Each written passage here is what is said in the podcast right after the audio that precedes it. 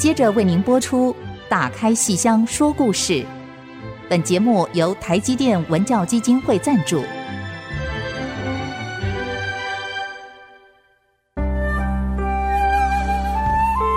打开戏箱子，看见台上的精彩一刻。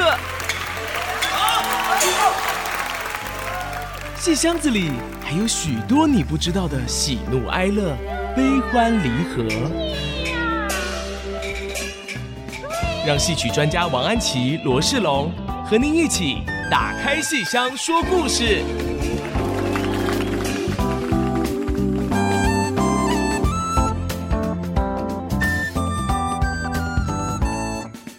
各位亲爱的听众朋友们，大家好，欢迎您再次收听 I C G 打开戏箱说故事节目，我是罗世龙，我是王安祈。我们节目在每个星期五的晚上八点首播，星期天下午一点重播。您也可以在各大 podcast 平台上面找到我们的节目，请记得要订阅，而且给我们最高评价，让我们继续为您服务的动力源源不绝哦。那如果您有各种的疑难杂症或是新的感想，都可以欢迎您随时写电子小纸条给我们。比方说像今天我们又收到好几个电子小纸条，那对，有些是我们的老朋友了，其实是、嗯、对，比方说这一位小白粽，哎，小白粽你好，哎，可爱的小白粽，因为之前他其实叫 fans 玉粽，玉粽，玉粽，对对对，从玉粽变成小白粽，好，然后呢，他是主要就是支持我们啦，对对，安慰我们，鼓励我们，对对，讲就前阵金钟奖的这个事情哈，但没关系呢，其实反正入围就是肯定，而且我们也会继续的努力为大家做好节目，嗯，谢谢您的支持，嗯嗯，然后有一位劳伦斯来谈的是金马奖哦，金马奖就前几天其实才刚颁完，是、嗯呃、他提到说今年金马奖访问林青霞，因为林青霞得了这个终身成就奖、嗯、然后听到他唱了几句京剧，而且唱的好像是老生，那我刚好看到那一段林青霞唱的是老生戏三家店、哦、是秦琼、嗯、蒋生儿来志在叫三家店，秦琼的戏他没有播全部，就那么几句，哎呦，我很意外，因为我们从来不知道林青霞会唱京剧，嗯，啊，她唱的还不错哦，哦，是是是，那个卖马的那个秦琼，对对对，哦、就秦琼卖马的。那希望有机会可以听她多唱一点，希望希望，对对啊，说不定其实她说不定哪一天就真的去演了一个什么戏，就拭目以待喽。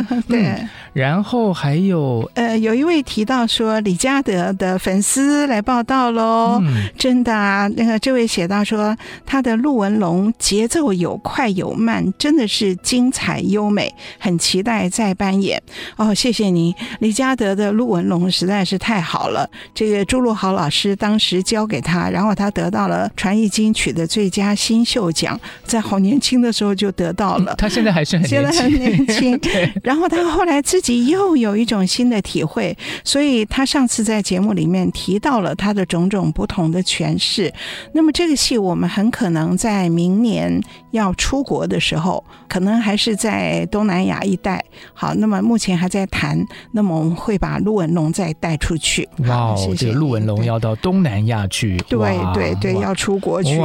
双枪太厉害了，征服所有观众的心。对对、嗯，还有一位，他其实是提到这个，因为陈小姐、嗯，这位我们见到过了，我们就在呃十九号在重逢版牡丹亭的一个演讲上面。我们见到也聊了一会儿了，很高兴认识您哈。您提到说您从很小就开始看京剧昆曲，而且您看越剧绍兴戏，不是广东戏的越，绍兴戏越剧，然后您还在那边打听周咪咪现在在哪里哈、哦，台湾的这个越剧哈，本来是小大鹏学京剧，后来他就变成台湾越剧的代表，那么我们也好久没有他消息了，不过那天听到您提到越剧真的很高兴，您还提到评弹，就是苏州弹词，也叫苏州评弹，跟评书的评在一起的啊，或者叫上海评弹，它这个从苏州红到上海，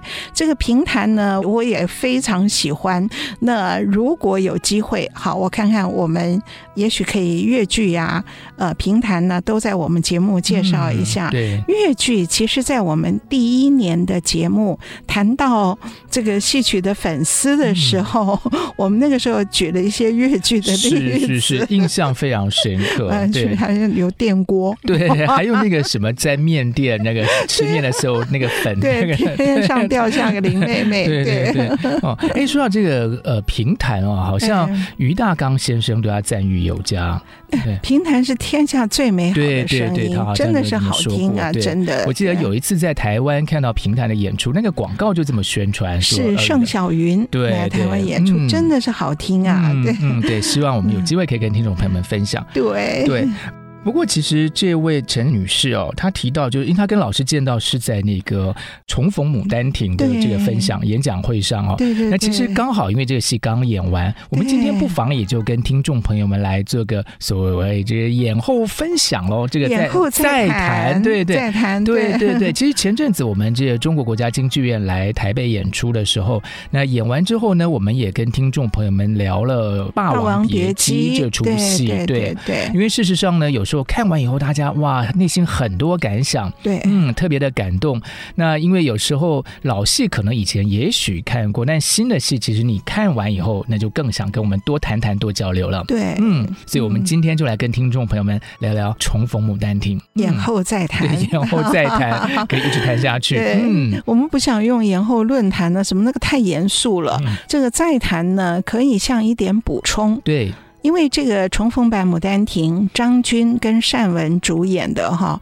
这个我们在节目里面事前并没有时间来介绍它，所以今天刚好演完了啊，然后我们呃可以来补充一点、嗯、也可以把观众的这个回响我们一起来稍微凑集一下，然后我们也再次针对回响再回响，是是是。其实这个戏因为它演三天嘛，对，其实这个还未演先轰动，而且我在网络上就看到很多人会谈，然后在揣测啦或什么。我最好玩的是我看到有人在卖票啊，对，因为他是他以为说三天是上中下、哦、所以他买了三场，然后发现说其实同样的戏三个多小时的戏，对对对，他原来有上卖，对对，在卖票，所以其实大家对他是很关注的，很关注的，非常非常关注。然后我还有看到有朋友，他其实就呃，因为他中间有个休息，而且那个休息时间有点跟我们的习惯不太一样，嗯、他是先演了两个小时，然后有个中场休息，然后下半场五十五分钟，对对对。然后就有人说，听说在大陆演戏曲是没有中场休息的，对，好厉害、哦，对，所以大家都在讨论。还有就因为我是最后天才去看的，嗯嗯，所以我就看前两天大家有观众看。有人中场就开始在发文，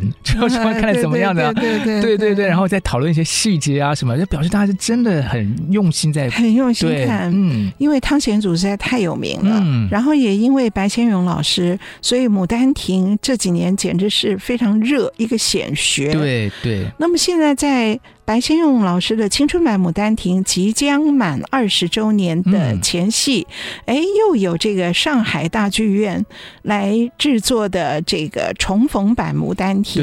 所以这个大家当然是非常关注，所以也就误以为是上中下三节，而且就是一开卖就赶快去抢，就生怕错过，因为如果是上中下这种演出哦，嗯、你真的错过一天都不行，对呀、啊、对 对, 对、啊，就是三天要先空出来，对呀、啊、对呀、啊。好。所以那么这个演出呢我觉得很有意思，因为它除了剧场看戏的意义之外，它在这个学术界当然也是人人关注、嗯、因为老汤嘛，汤显祖嘛啊，四百多年后大家还在这样谈它。那所以呢在演出前我也花了很多时间，也就跟很多朋友一起来讨论一下，有一些朋友也许不是中文系或者不是跟剧场界跟戏剧系没有关系的，那么就对于牡丹亭很好奇、嗯、想要知道这个重逢版是什么样的，原来是怎样，可能有很多新朋友并不知道，那然后它的重逢到底讲的是什么，新意在哪里，也很多人不知道。所以我就想说我在演出前已经跟很多朋友分享过了，可是现在我们可以演后再谈嘛，因为我们在我们的节目里面呢还没有谈过它，对，所以今天我想前面我也就好好整以暇的把这样的一个学术的问题，我用很浅显的方式跟各位来分享一下。对，我有一个朋友啊，他叫 Henry 哦，他非常好玩，他看完以后就传个讯息给我，他就说，哎，好像大家都说这个新版的怎么样怎么样，他说那老板不是对他对不是他的意思就是说那个新的是怎么样，他说我看起来他们这故事不是本来就这样子吗？然后他说这有改什么地方吗？我怎么不知道这样子？对啊，对啊，对，因为他看起来还是很顺的，其实是很顺、啊。对，所以这种事情就是我们中文系有点责任，要稍微来做一下介绍。嗯、对，因为如果说读过这个剧本的人，就会知道说，其实他有有有新的部分，前后顺序也改了，也改了。嗯，这个戏的编剧是罗州和罗州单名和罗州，我很喜欢这位小姐、嗯啊、那么我觉得有了罗州小姐以后，她很年轻、嗯啊、她是复旦大学中文系的博士，她开始编剧以后，她不只编昆剧，可是我觉得她编的几部昆剧哦，那个效果真的是非常好，而且展现了昆剧的文人气韵、书卷气。我觉得有了罗州，昆曲在当代的创作的这一面啊，是让我们非常非常充满了期待。嗯，那么这一部重逢版《牡丹亭》就是罗州的编剧。好，那么这个编法呢，却又跟一般他全新虚构一个故事不一样、嗯、受的限制更多，真的是戴着手铐脚镣在跳舞、嗯、哇，这是新月派的那个诗歌的感觉吗？可是罗州说他本来觉得有拘束，可是后来很享受、嗯、因为昆曲的格律本身非常严，而汤显祖的《牡丹亭》又是家喻户晓，所以我们等一下就先看一看原来汤显祖汤显祖牡丹亭很长哦，有五十五出哦，五十五出在剧场上通常会演个十来出，那么以前的昆剧团剧场上是怎么演的，一般怎么演的，那么这次罗州做了什么样的改变，待会我们就从这里开始、嗯、好, 好吧。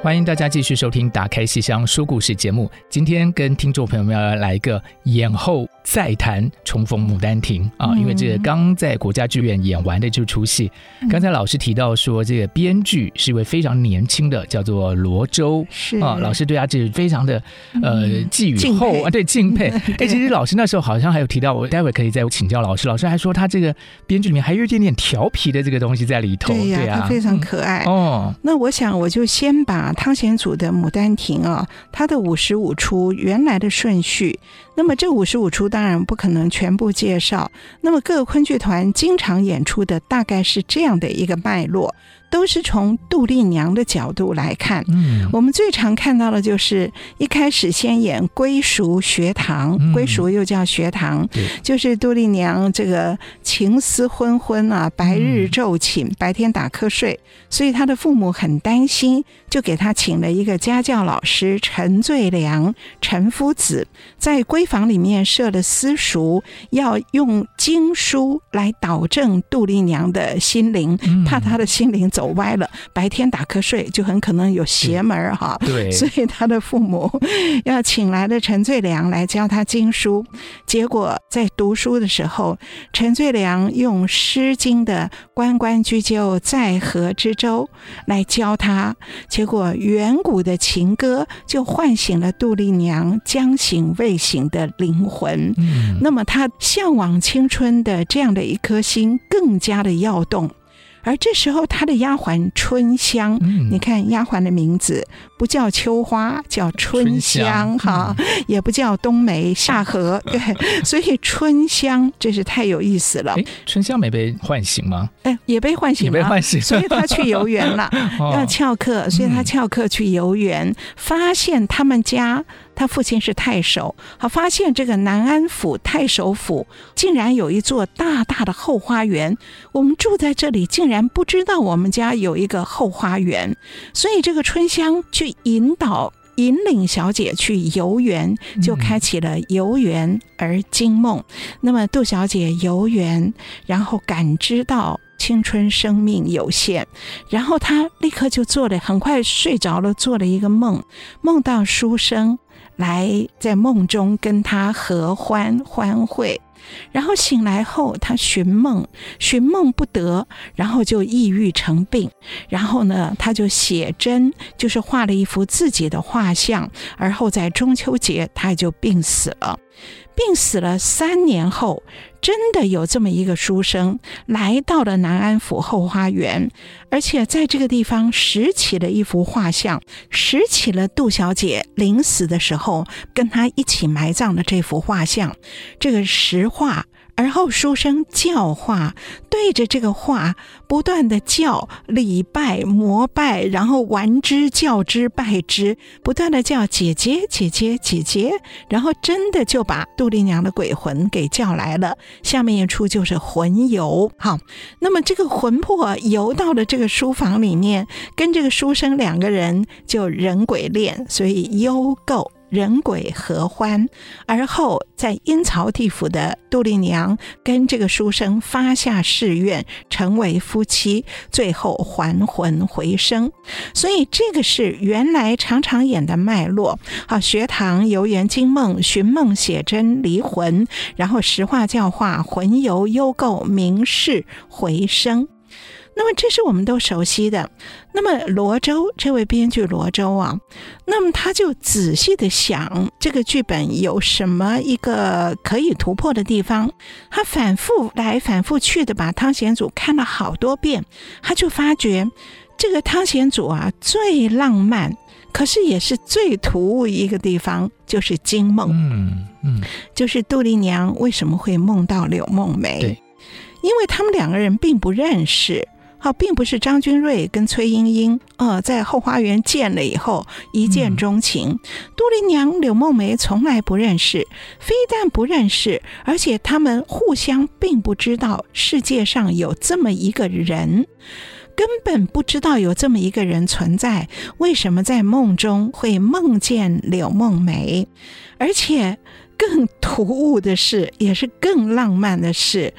从来不知道的这么一个人，竟然看到他一开口就说我爱死你了、嗯、咱爱煞你嘞、嗯、然后就牵着他的衣袖说我们到后面去，去领扣松衣带宽、嗯、哦，动作好快哈、哦！为什么要那么着急？那个剧本里不是说我跟你到后面去说说话吗？不是，是领扣松衣带宽、哦、不是说话、哦、然后还有秀梢儿问着羊儿山，哇，这句实在是很色，我都不好意思在这、嗯这边翻译哈，而叫他忍耐温存一晌眠啊，所以罗周读着读着就觉得这个《惊梦》这个《山桃红》这个曲子，我们在台上这么多人演，大家也都会唱，身段都会做，可是你仔细读来，哇，这个书生怎么像登徒子啊、嗯、为什么你从没见过的人一开口这样，而且 还, 还做这样的事。所以浪漫归浪漫，也实在是很突兀。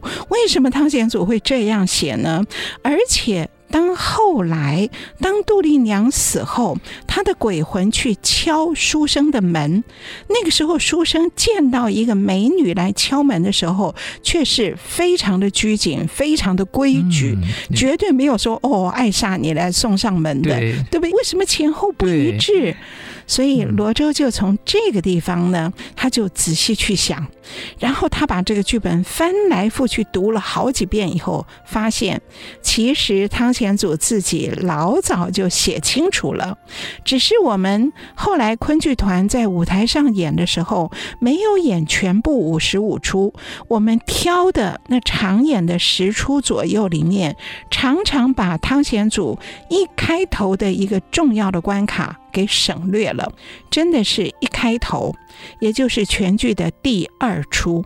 真的开头啊，五十五出中的第二出，那一出呢叫做言怀，就是讲我的胸怀，讲我的心中事，书生言怀。好，然后那个书生，那出戏只有书生一个人，他出来说他自己的事情，跟观众介绍自己，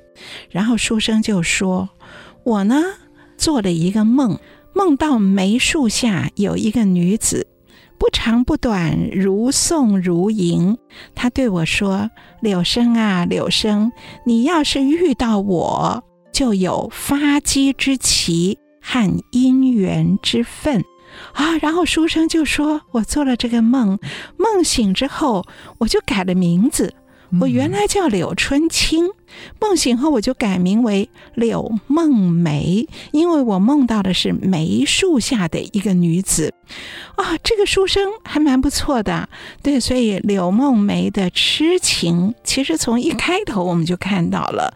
很可能很多人做过类似的梦，可是很多书生醒来也许就糊里糊涂忘掉了，很多梦我们醒来是记不清的、嗯、也有很多人或许记得，可是绝对不会去改名字，对，不, 不会把它变成自己生命中的一部分。对，那是因为他梦到一个还不错的，那有时候我们梦到一些乱七八糟的，不太可能因此就去改了，对吧？结果这个这个男主角柳书生竟然就把自己名字改为柳梦梅，而且更重要的是，梦里面的两件事，发迹之奇和姻缘之分，就成为柳梦梅后来人生道路上的两条主要的线。而很有趣的是，这两条人生的道路，柳梦梅是同时在追寻，可是在汤显祖的笔下，他的写作策略却是一显一隐，一虚一实。这两条人生道路它没有同步去实写，而是一个是隐藏版，一个是显露出来，一个隐藏版，一个显露出来，也就是一虚一实。那么显露出来的实写的是什么呢？是柳梦梅追求功名，去求发迹之奇的这条路。这个在《牡丹亭》里面每一步它都写得很仔细，而且实际的实写。可是隐藏版的是姻缘之分，好，对于梦中的姻缘之分的回应。这个柳梦梅她其实醒来后她没有忘记这句话，可是汤显祖只写她的追功名，追求功名，没有写她其实也在追寻那个梦中的美女，梅树下的美女。所以汤显祖的隐藏版引到什么地方呢？这是颜槐第二出引到第十出的惊梦，柳梦梅才把她原来在追寻这个女子的这条人生道路得到了结果，到第十出才有结果呈现。所以原来第二出到第十出她都都是虚的在追寻那个女子，所以到第十出的惊梦可以说是他们的重逢。好，梦中女子跟柳梦梅的重逢，怎么个重逢呢？是柳梦梅进入到那女子的梦、嗯、好，所以这样的一种交错的重逢，所以她才会在第十出惊梦的时候一开口她念了四句定场诗，后面两句是一径落花随水入，今朝软照到天台，就是说我是像落花随流水一样，他用了一个典故啊，软照流程软照到天台山遇仙。这柳梦梅一出来，她就说我是随着落花追求这个女子的，小生顺路而跟着杜小姐回来，怎生不见呢？我一直在找你，怎么找不到呢？小生哪一处不寻访小姐来，却在这里，我找了好多地方啊，原来你就在自己家呀！啊，恰好花园内，我折取垂柳半枝，姐姐你既焉通书史，可作诗一首以赏此柳枝乎？你看这段念白里面藏了好几个密码，我们下一节来说、嗯、好，再来谈这个密码。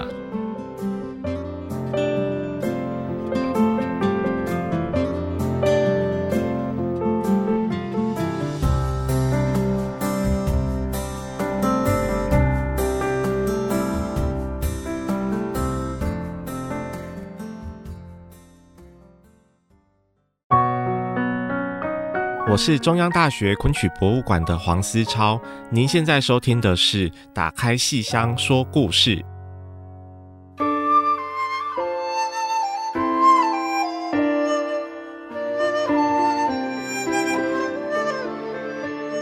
欢迎大家继续收听打开戏箱说故事节目，今天要跟听众朋友们来演后再谈重逢牡丹亭哦。嗯、那刚才老师讲说这个柳梦梅啊，哇，这个一路寻来，嗯，喂，其实这距离还蛮远的，因为柳梦梅好像是岭南人士，岭南人，对，然后跑到这个临安嘛，江 西, 江西哦，对对，他跑挺远的，翻过个山、啊，翻过大庾岭啊，对对对对，所以终于跑到人家家里来说，哎，原来你在你家。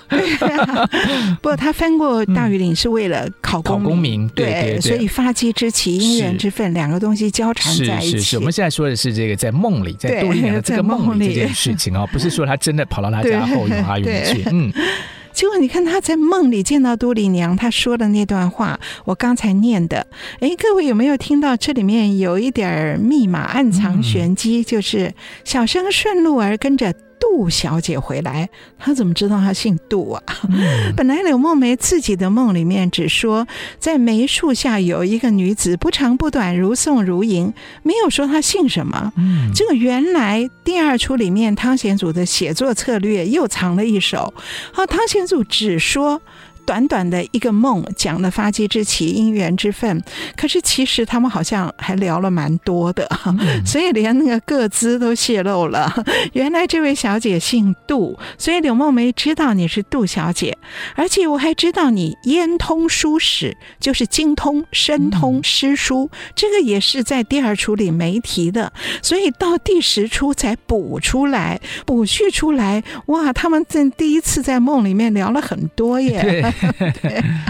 好，然后可是聊完了以后你就不见了，我哪一处不寻访小姐来？哇，终于找到了。好，适当而闲寻遍，在幽闺自怜。所谓适，那个唱的适当而闲寻遍，就是到处。当而是地方，什么地方什么处哈，而是当而并不是这处，而是到处。我哪一处不寻？我到处都寻。结果你在幽闺自怜。哇，那我们今天见面了，是哪处曾相见？相看俨然，俨然就是宛然如真。所以我们重逢了。第一次是你跑到我的梦里，第二次是我进入你的梦，嗯、我们重逢了。嗯，好，这是重逢的第一次，后面还有哈。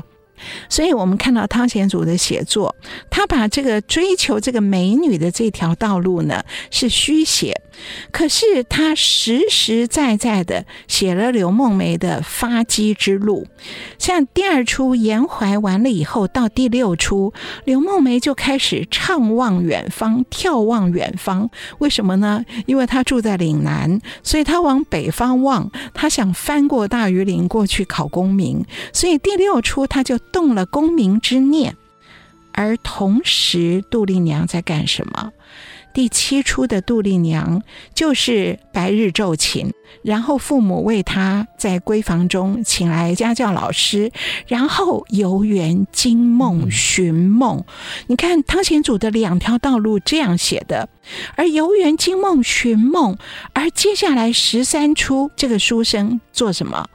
决业，就是我决定离开家，告别我的岭南的家，北上去走上求功名之路，干业之路。所以他两条时间线是交错的。然后当书生要离家北上的时候，杜丽娘已经写真离魂了，已经死了。而后到二十一出，书生在求功名的路上碰到一个钦差，然后他毛遂自荐，然后他决定翻过大庾岭，结果碰到了风雪。然后二十二出的时候，他碰到风雪，幸亏陈最良陈夫子救了他，让他住到了南安府后花园，杜小姐埋葬在梅花树下，这边盖了一座梅花观。所以二十二出书生进入了梅花观，这是二度的重逢。嗯，第一度重逢是梦，第二度重逢是他真的到了杜丽娘曾经在的空间，而后他捡起了那一幅自画像。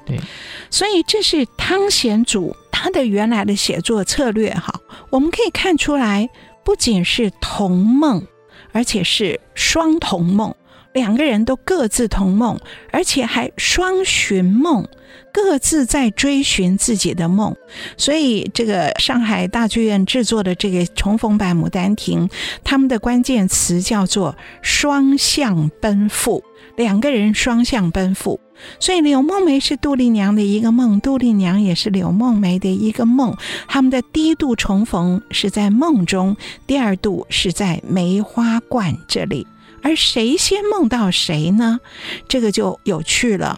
不分先后，因为它是首尾相接，互为因果的一个环状的圆形的结构，你找不到头，看不到谁先谁后，而且它整个是个封闭的循环、嗯、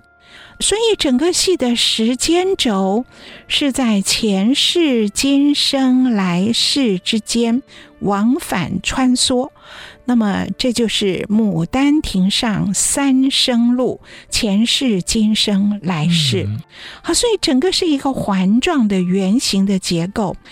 那么这一点呢，这个是汤显祖原作就有的，这个并不是说到罗州才破天荒的第一个人看出来，不可能的，因为汤显祖原来就写了，大家都看出来了。可是罗州是第一次要以看出来的这个双同梦双寻梦来作为他新创作牡丹亭的一个基础，所以这个戏的编写是有很多限制，而一切是在汤显祖的指点下，然而罗州又要展现一个新意，所以这点是非常难的。好，那么这个圆形结构哈，它是封闭，不仅是一个圆，而且是封闭循环，中间你找不到一个破绽，而且它是由一个所有都没有破绽才形成的一个圆。你想想看，如果这个柳书生梦醒以后没有把名字从春青改为梦梅，没有这么深情，他怎么可能进入杜丽娘的梦境中？那如果不是曾经在梦中相遇，那他怎么会一见到杜小姐就会说小生哪一处不寻访小姐来，却在这里，而后又说出咱爱杀你也好。如果杜丽娘不是梦其人疾病，病即弥留，那么到弥留之际还临近写真画自画像，那他怎么可能留下一张画像跟柳生隔世相认呢？而杜丽娘要是不是在阴间的判官面前大胆地说出我为什么死的，因为我梦到了一个书生，然后梦醒寻梦不得，我就相思而死、嗯、如果他不是大胆这样说，判官怎么会去查姻缘簿，而发现他跟柳状元有姻缘之分，才放他的魂魄跟随随风游戏去追寻柳状元呢、嗯、而如果不是柳状元实话完真，教之拜之，深情呼唤，杜丽娘怎么会跟他幽媾而成就人鬼恋情，而又怎么能够形成往后的还魂回生？所以这真的是汤显祖写出了一个首尾衔接难分先后的环状圆形结构。诶，这也就让我们想到这次这个张军跟单文的这个主视觉海报，这张海报它有一版是一正一反的，也就是杜丽娘单文的脸是正的，然后张军是整个倒过来的、嗯、是这是主办单位在亏张军吗、啊、也可以反过来看了，也可以反过来看、就是、可是文字就就有点、哦、文字就不对了，对这样子 对, 对啊，那不是亏他了、嗯、而是这就是一个循环结构，是一个圆，他用他们两个俊男美女的脸来组成一个圆、嗯、其实这样还蛮调皮的，因为小时候我们就会有那种啊，就是男生从树上这样掉下来，然后倒立过来，然后吓那个女生、啊啊、我在这，对对对，我在对对对，我是倒立的头在下面，其实有点他，但是弄得很唯美，可是我看到的时候我会想到这个，对对对，有点调皮的这个事情，对对对，嗯，也就是说所有的这个主视觉完全是根据新的文本，罗州的新文本而来设计的，整个是一体的。好，好，那么罗州解出来了汤显祖的圆形结构，这个不稀奇，重点是他创作的时候他要强调什么，就是圆形结构是找不到端点的、嗯、没有切入点的，怎么能够打破这个无边无际无休无止的循环？嗯，如果打不破，杜丽娘的鬼魂就永远在这边循环。那你要怎么样突破这个圆形的回圈？所以重点是不仅是解出圆形结构，而是要突破。怎么突破？关键就是至情。谁的至情？不仅是杜丽娘的至情，更强化了书生的至情。我觉得这一点是比所有以前昆剧团的演法，乃至于汤显祖自己的剧本，都没有这么强调柳梦梅的至情、嗯、对，我们以前看的时候，所有不管读剧本或是看演出，所有的重点都在杜丽娘身上、嗯、有时候我看的时候我还常常想，这柳梦梅配得上她吗？就是杜丽娘的深情这样柳梦梅能配上吗、嗯、而我觉得罗州这个剧本很厉害的，就是它不仅解出一个圆形结构，而且它以柳梦梅的至情作为打破圆形结构的一个关键点、嗯、对, 对，因为他其实一开始的时候，我记得这个戏一开始的时候，其实柳梦梅一上台就唱了今春谁似我，这个非常有名的、哦、对, 对，他不是我们所熟悉的看到那个规训啊，然后这个昏昏欲睡啊什么的游园、哦、那是后来才有的。对，好，对，那我们先休息一下，待会儿再继续来谈这样一个精彩的好戏、嗯。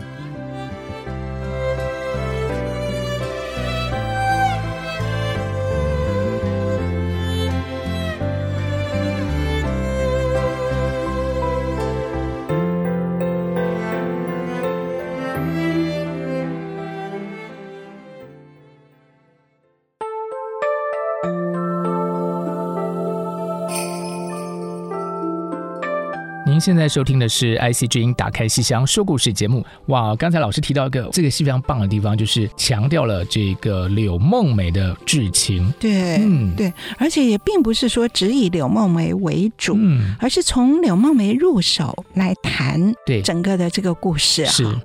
那我们刚刚讲的都是罗州对于汤显祖的解读，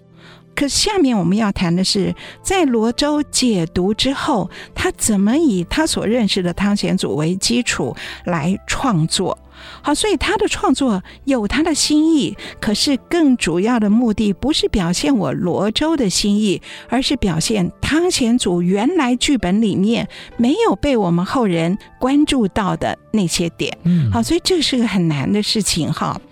下面我们就谈罗州如何来创作。好，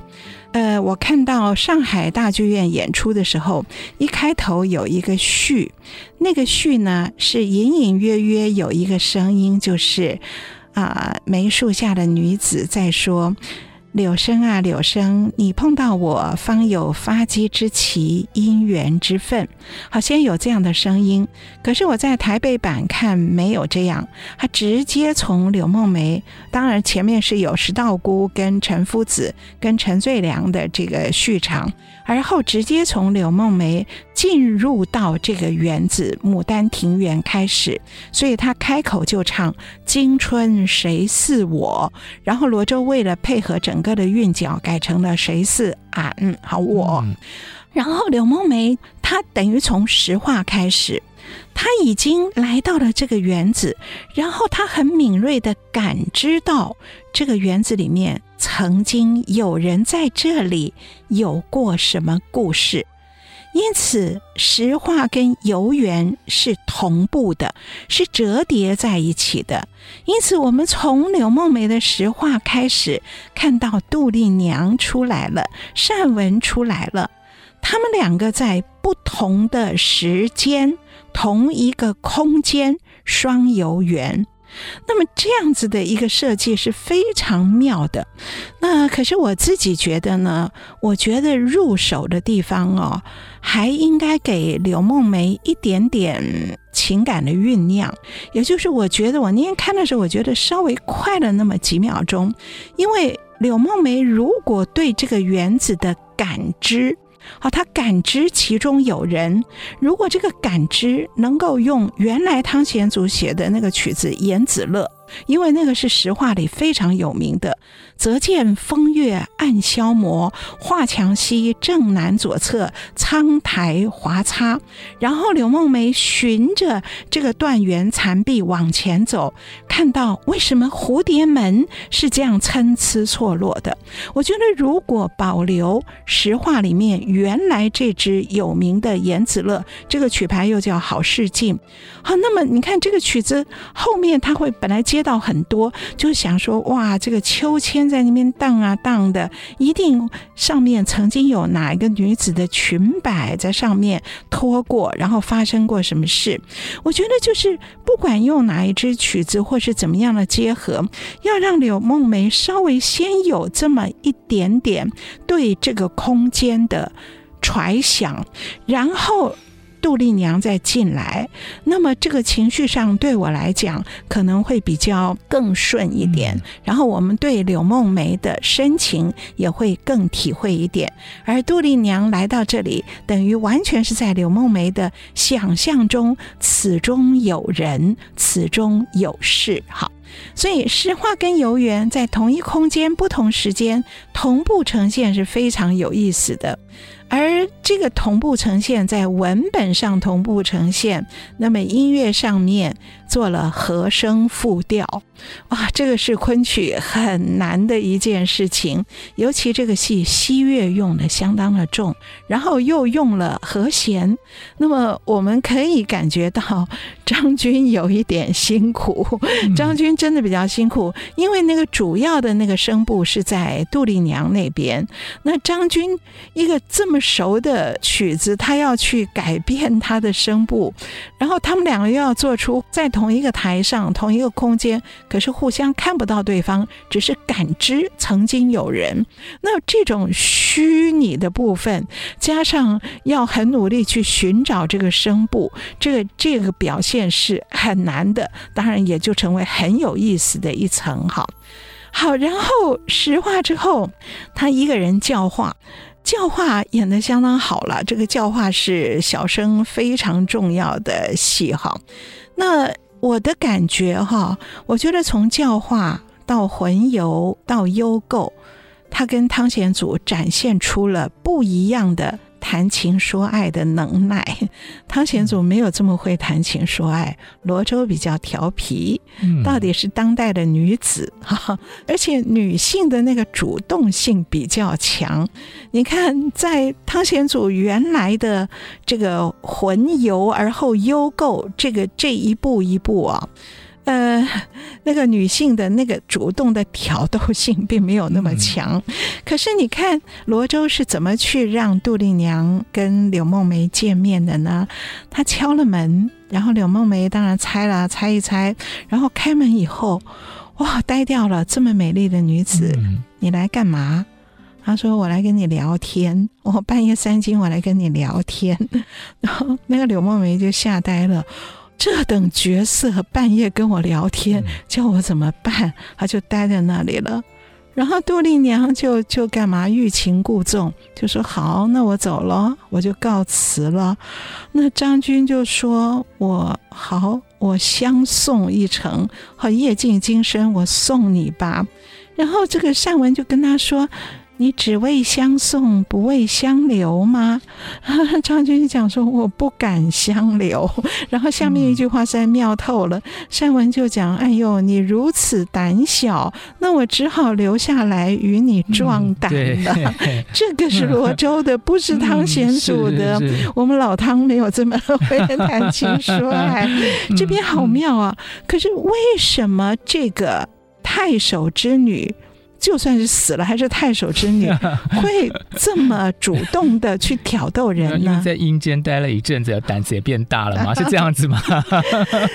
因为他们在梦里见两次了、哦、对不对、哦、但胆子还是胆子很大。而且他最后说了一句话，我可寻找你了、嗯，就是柳梦梅在一径落花随水入寻杜丽娘，杜丽娘也是随风魂游、嗯、也在寻她，所以他们已经酝酿很久要找对方了，终于找到了、哦、我不能就告辞、啊、所以要用这个话，我留下来与你壮胆、嗯、好，那么可是我又觉得嗯，更下面一段就这边的幽构很好看，更下面一段的那个明示在阴间阴间,、啊、阴间明示、嗯、我觉得更厉害，我觉得比汤显祖的东西强化的更多。更多的是哪里呢？其实原来我们读《牡丹亭》的这一集出的时候，从教化到魂游到幽构到明示，我们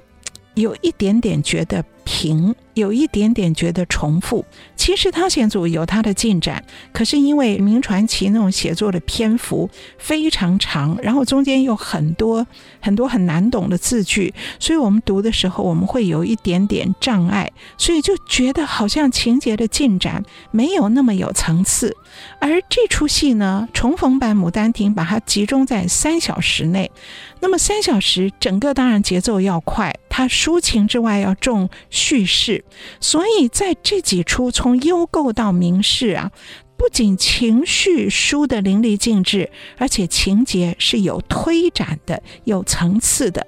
你看原来汤显祖为什么会让杜丽娘说出来我是鬼，原来汤显祖只让杜丽娘自我独白啊，内心独白说，哎呀，我们人鬼厮混许久了，不知何时是了，我今日来说吧。那这个话没有层次，可是罗州把它加强了一个动机，他把石道姑跟陈夫子进来抓奸当做了一个动机，经过了这个抓奸，当然没有抓到了，没有抓到之后，杜丽娘整个情绪不对了，好，她觉得我们人鬼厮混要到何时？而张君一看，哎，张君就整官，然后准备要求婚了，嗯、说我姓什么叫什么，我住在哪里，我要正式跟你求婚了。嗯、而杜丽娘却在那一刻说出了。他们这个时候才坦白说我是鬼、嗯、对，然后还问到说你是哪里人，你是岭南人，以因何到此。通过这一番被那个石道姑跟陈夫子阻挠后，他们似乎才要不得不面对我们今天的状况、嗯、而面对今天状况的时候才点醒了一切。所以我觉得罗州的明示哈，比汤显祖的明示多一层。汤显祖的明示是发下誓言，我们人鬼成为夫妻。可是罗州的明示除了发誓成为夫妻之外，他解开了双梦的密码。那个地方我想是我们非到那个地方休息不可。所以上半场一定要有一百二十分钟，一定要演到明示结束才能休息，因为明示的最后他们各自说出了三年前我梦到一个女子，然后杜小姐也说三年前我在牡丹亭梦到一个书生，然后两个人各自的那个那个惊讶哈，好像天机不可泄露，竟然泄露了。而柳生就问，在牡丹亭我们欢会的时候，小姐还活着，那么前番梅树之下的是谁呀、啊？而杜小姐回答说，花园内牡丹亭内是一个活姐姐，梅树下是一个死美人，无边无际死生梦中奴家一人耳。哇，其实这边他用那个鼓来做伴奏、嗯、听到那里的时候，我们每个人的心其实都跟着这个鼓在被催化、嗯、而两个人面对面念了一句，梦短梦长俱是梦，年来年去又何年。这是汤显祖的原文在前面，他把它挪用到这里，挪得非常好。而两个人争冲一阵，面对面提到的是，我被困在这个回圈里面，圆形回圈里，可有解救之法？有，唯一的就是掘坟开棺。